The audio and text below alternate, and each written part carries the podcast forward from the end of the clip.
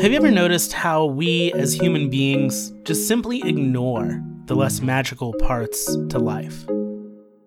My name's Josh Taylor, and I've loved the Walt Disney Company my entire life. I grew up with the V H S tapes, my family made the pilgrimage to Disneyland every few years, and as I grew older, I became fascinated with the history behind this company I loved. But somewhere along the way, I realized this company that's built on magic, it wasn't as magical as I'd grown up thinking. Lots of people I talk to don't even notice it or choose to ignore it. They turn a blind eye to the less magical parts. I think it's time we stop ignoring.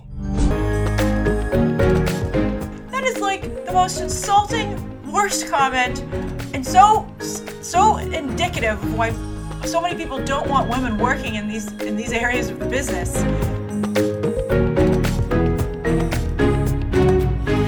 No, she she messaged me and said, "Hey, I know you're going to Tokyo. Let me give you a list of everything I want, and I'll mail you a loaded up gift card, and that way you can pick it up for me."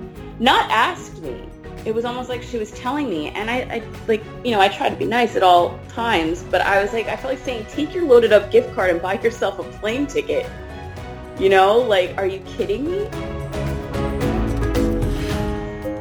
In season one of Modern Mouse, we're going to be taking a deep dive into the falsities and mythology of Walt Disney. On January seventh, Streep set off controversy during her National Board of Review presentation when she dubbed Walt a bigot and called him a racist, sexist, and supporter of anti-Semitism.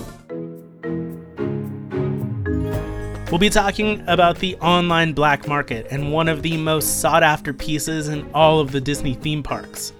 Well, I see people all the time that, you know, buy the popcorn buckets and not even put the popcorn in it. They just buy it to collect it.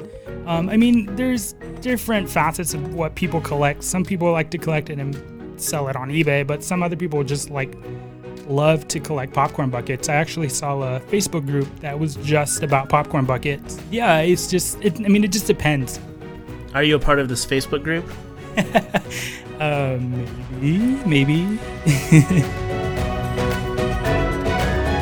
And we'll be talking about what it's like to be famous at such a young age and what that kind of fame can do to you psychologically.